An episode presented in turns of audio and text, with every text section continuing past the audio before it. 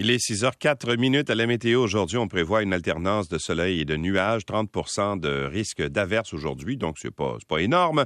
Euh, le maximum sera de 26 degrés, ce sera 29 à l'humidex. Ce soir et cette nuit, un ciel dégagé avec 13, du soleil pour samedi et dimanche, 24 et 28 degrés. Et pour lundi, les nuages reviennent, nous laissant un maximum à 25 et des averses pour mardi à 22 degrés. Il fait euh, 18 en ce moment à Montréal.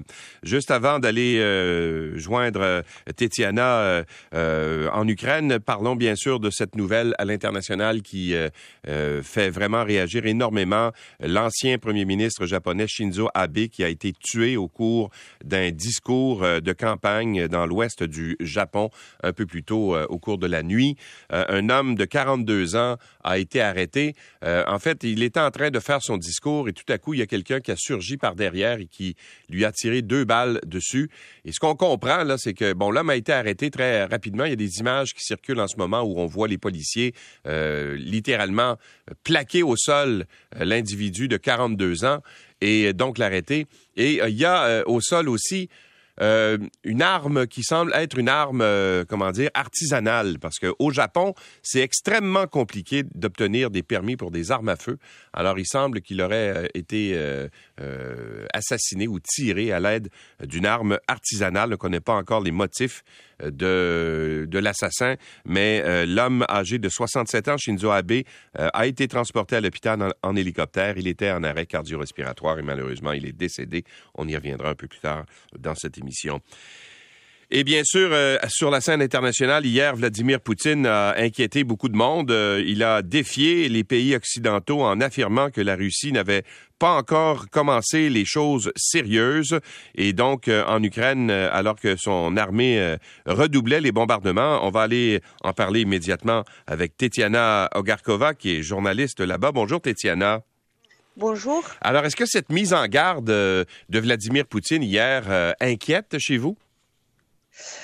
oui, d'un côté, mais d'autre côté, ce qu'on constate sur le terrain, on constate notamment le contraire, puisque après la, le retrait des troupes ukrainiennes depuis Lysychansk, on constate plutôt un certain arrêt, je dirais même une pause de l'armée russe qui, oui. essoufflée après cette attaque contre les Severodonetsk, d'abord Lysychansk, tente, mais sans beaucoup de succès, d'accéder à Sloviansk, la, la, ville de Donbass ou euh, la ville de Bakhmut.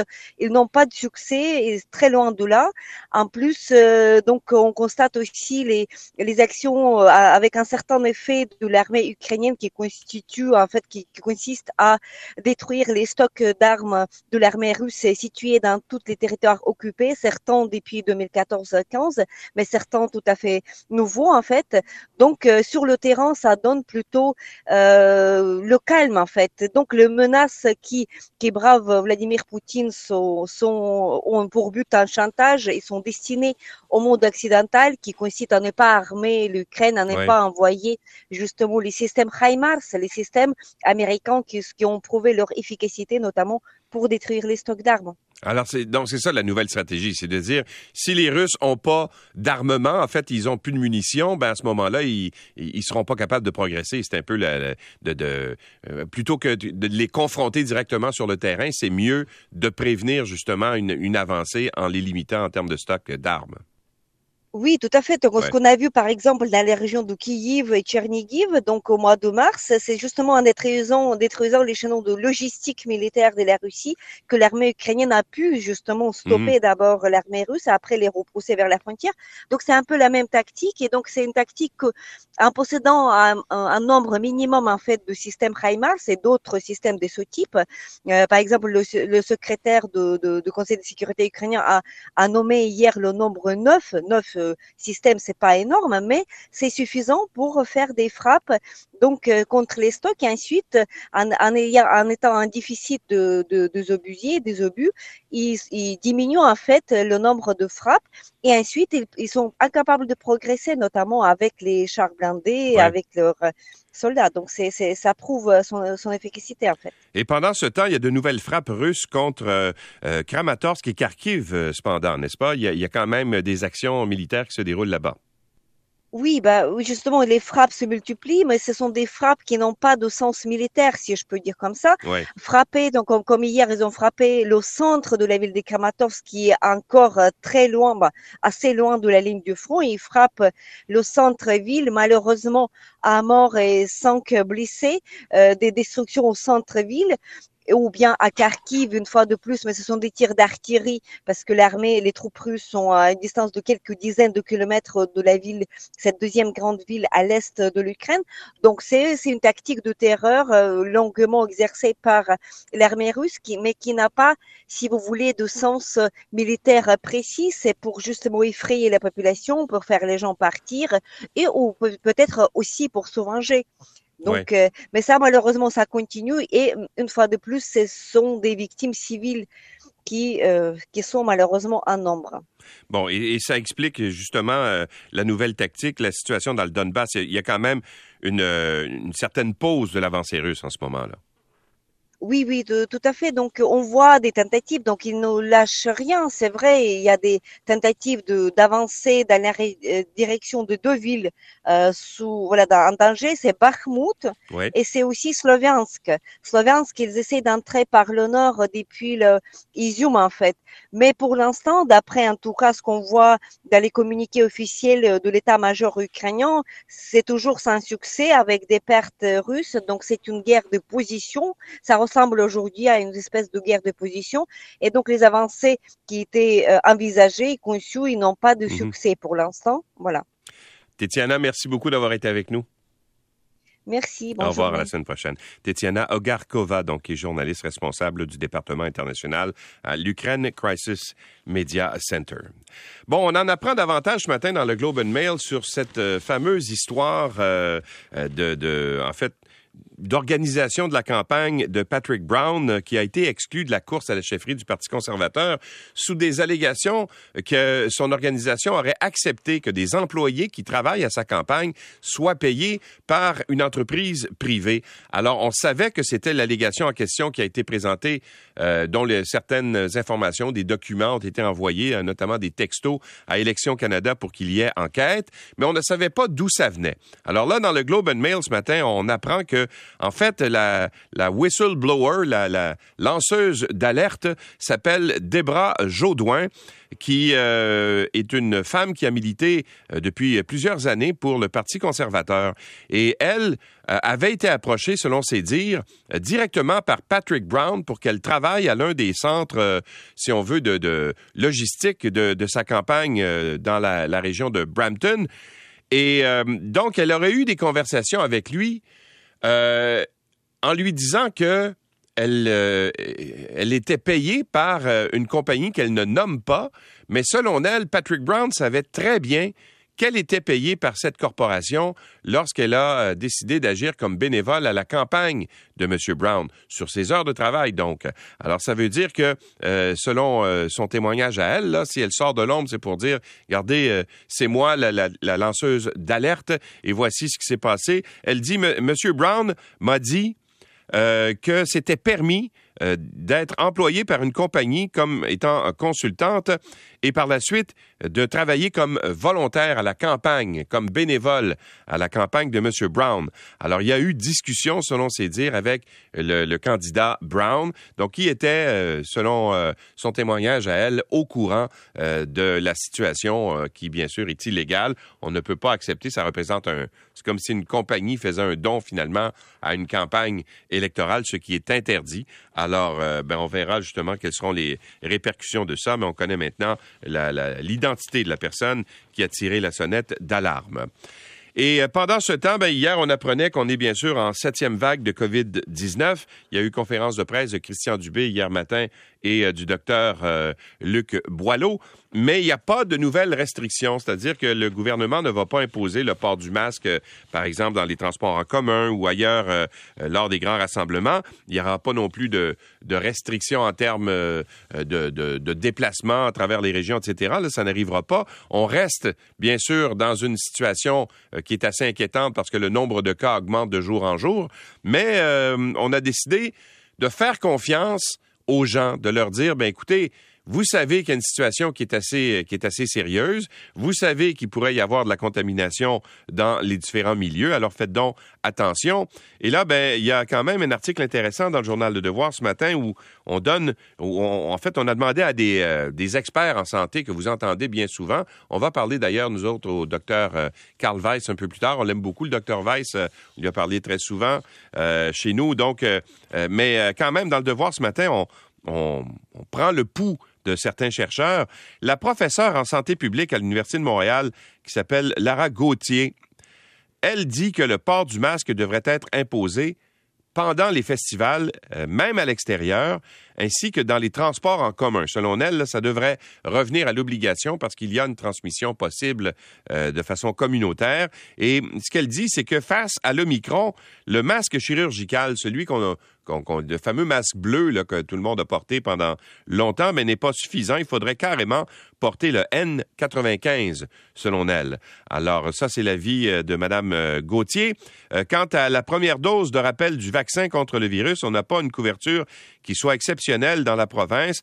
selon la microbiologiste infectiologue Dr Caroline Quash, elle presse les personnes les plus à risque à se procurer une protection supplémentaire par le vaccin. Évidemment, ça, ne, ça n'empêche pas nécessairement de contracter la maladie, mais bien souvent, même si la nouvelle souche du, du euh, de l'Omicron n'est pas dans le vaccin qu'on reçoit, ben, ça empêche les complications plus sérieuses.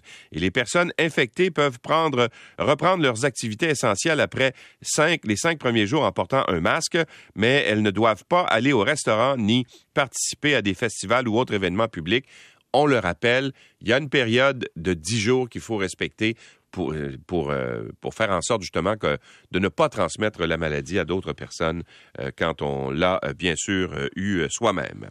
Tiens, il y a beaucoup d'annonces de candidats, surtout par la CAC, par les temps qui courent, et on va en reparler un petit peu plus tard avec Michel Courchaine là, dans, dans, dans, un peu plus, dans à peu près trois quarts d'heure, mais on va annoncer aujourd'hui la candidature de l'avocate Audrey Murray qui va se présenter dans la circonscription de Maurice Richard, euh, qui appartient actuellement, ben, qui, appartenait aux libéraux. C'est Marie Montpetit qui est la députée. Elle ne va pas se représenter, mais Marie Montpetit a été évincée du Parti libéral euh, sous des allégations de, harcèlement psychologique. Donc, euh, la CAQ, qui avait terminé troisième lors de l'élection euh, de 2018 là-bas espère être capable euh, de rafler cette euh, circonscription sur l'île de Montréal grâce à la candidature de Audrey Murray, qui est une, une, avocate et donc une candidate de qualité. mais c'est beaucoup de femmes qui sont annoncées. Ça, c'est assez intéressant parce que vous savez que euh, il y a eu, euh, et on milite depuis longtemps pour qu'il y ait davantage de femmes qui s'impliquent en politique. Longtemps, ça a été, euh, comment dire, le domaine des hommes. Et là, ben, de plus en plus, les femmes sont sollicitées. Et donc, hier d'ailleurs, François Legault a aussi annoncé dans deux circonscriptions, dans Huntingdon, Carole Mallette et Maribel Gendron également dans le comté de Châteauguay. Et je me suis demandé, ça faisait, en fait, combien de femmes avaient été justement euh, approché pour se présenter pour la CAC, juste pour la CAC, là, et là, j'inclus pas les autres partis, sur 115 euh, candidatures qui ont été annoncées jusqu'à maintenant. Il y a 125 circonscriptions au Québec, donc euh, il y a 115 candidatures annoncées pour la CAC. Il va en rester 10, là. Alors, sur les 115, il y a 64 femmes qui vont donc être présentes, n'est-ce pas, sur les rangs. Ça veut dire que plus de la moitié des, euh, des candidats qui vont se présenter à l'élection pour la CAC seront des femmes et les nouveaux candidats, ceux qui ne sont pas des députés déjà, là, qui ne se représentent pas parce qu'ils sont déjà élus, il y a 46 nouveaux candidats jusqu'à maintenant. Et sur les 46 nouveaux candidats, on compte 38 femmes et 8 hommes. Alors, ça démontre justement euh, cette volonté qu'il y a une plus, grande représentativité euh, féminine dans les rangs politiques. Les autres partis aussi ont adopté la même euh, tendance. Bon, on a beaucoup parlé de ce qui se passe à Rouen-Noranda avec la, fonderie là-bas, mais il y a une autre entreprise importante au Québec qui est un grand pollueur. Dans le journal de Montréal, on, on parle de ciment Mécanis qui, soit dit en passant, est le plus grand émetteur de, gaz à effet de serre au, au Québec, le plus grand pollueur. Or, euh, Ciment Mécanisme multiplie les rejets de poussière et de contaminants dans l'atmosphère dans le secteur de Port-Daniel en Gaspésie, au point où le ministère de l'Environnement menace d'utiliser une ordonnance pour forcer l'entreprise à respecter la loi. C'est ce que nous apprend Annabelle Blais du Journal de Montréal. Et la cimenterie, qui est euh, le plus grand pollueur, émet des poussières collantes dans des épisodes qui se sont reproduits euh, à l'été et à l'automne 2021. Il y a plusieurs avis de non-conformité qui ont été remis à l'entreprise de Port-Daniel en Gaspésie. Entre le 12 août 2020 et le 8 septembre 2021, on compte au moins 10 bris d'équipement qui ont entraîné des épisodes de poussière sur le site de l'usine. Alors, on accepte au Québec qu'il y ait des grands pollueurs pour des raisons économiques bien souvent, pour une poignée euh, d'emplois. Et puis, euh, ben là, on se rend compte que ces entreprises-là ne respectent pas les règles. Et donc, euh, on apprend aussi qu'en plus des poussières, la cimenterie émet dans l'atmosphère des particules qui dépassent les normes, qu'elle n'a pas transmis ses rapports d'échantillonnage comme elle devait le faire dans les délais indiqués, ni des mesures pour corriger la situation à mettre en place. Alors, et quand on regarde les amendes qu'ils ont reçues, euh, outre les avis de non-conformité en ce qui concerne les épisodes de poussière, ben, Simon Mécanisme n'a reçu que 5 000 d'amende et une dizaine d'avis de non-conformité depuis 2014. Alors, est-ce qu'on est assez sévère avec ces grands pollueurs? Ben, la réponse est euh, assez évidente, je pense. Et tiens, j'ai envie de terminer sur une note euh, qui a fait beaucoup jaser. En fait, une nouvelle qui a fait beaucoup jaser, c'était au printemps, au mois de mai. Vous vous souvenez qu'il y avait eu un ours polaire qui s'était rendu jusqu'en Gaspésie, qui avait traversé euh, le golfe du Saint-Laurent, probablement sur un morceau de glace qui s'était détaché euh, et il avait descendu par la côte nord et il s'était retrouvé en Gaspésie. Et là, ben, ça avait choqué beaucoup de gens parce que l'ours a été abattu du haut des airs, euh, donc et pas tranquillisé comme on le fait, par exemple, dans le nord du Manitoba, quand il y a des ours, là, on les, on les, euh, on les endort avec un tranquillisant, puis on les transporte dans un lieu euh, sécuritaire. Or, nous autres, on a décidé de l'abattre. Puis les gens ont dit, ben, pourquoi on n'a pas fait comme euh, ils font justement dans, dans, d'autres provinces? Alors, 95, non, je, me suis trompé, c'est pas cet article-là. La cavale de l'ours polaire qui a été aperçue en Gaspésie le printemps dernier aurait pu se terminer de pire manière parce qu'il rôdait dans la région depuis cinq jours. C'est ce que nous apprend ce matin le journal La Presse qui a obtenu des documents du ministère des Forêts, de la Faune et des Parcs. Or, ce qu'on apprend dans ces documents-là, ça comprend entre autres des images, parce qu'on voit euh, l'ours sur les, caméras d'un euh, chasseur dans le secteur de Petite-Vallée, à 25 km de l'endroit euh, de Madeleine Centre où l'animal a été abattu. On voit l'animal là-bas. Et donc, on sait maintenant qu'il euh, s'est promené pendant cinq jours dans des secteurs où il aurait pu attaquer des gens. Ça aurait pu être très dangereux. Et là, il y a même euh, un échange euh, entre différents fonctionnaires. On dit, on a été chanceux que rien n'arrive avant. Et ce qu'on précise également dans les documents, c'est que l'idée de, l'immobiliser à l'aide d'un calmant ou d'un tranquillisant avait été euh, envisagé. Le problème, c'est qu'on n'avait pas l'équipement. Ils n'avaient pas le tranquillisant et ils n'avaient pas non plus la cage nécessaire pour transporter un ours polaire. Un ours polaire, là, c'est autrement plus gros qu'un ours noir. Et euh, donc, on n'avait pas les équipements euh, suffisants pour pouvoir euh, justement rendre hors d'état de nuire l'animal en question. Et comme il y avait une urgence pour protéger la population, on a décidé d'avoir recours à cette technique, donc abattre l'animal du haut des airs d'un hélicoptère pour sécuriser l'endroit. Alors, c'est ce qu'on peut lire dans ce rapport. Alors, vous voyez, quand on a des fois les renseignements plus, plus précis, ben, la première impression est peut-être pas toujours la bonne. Il est 6h23.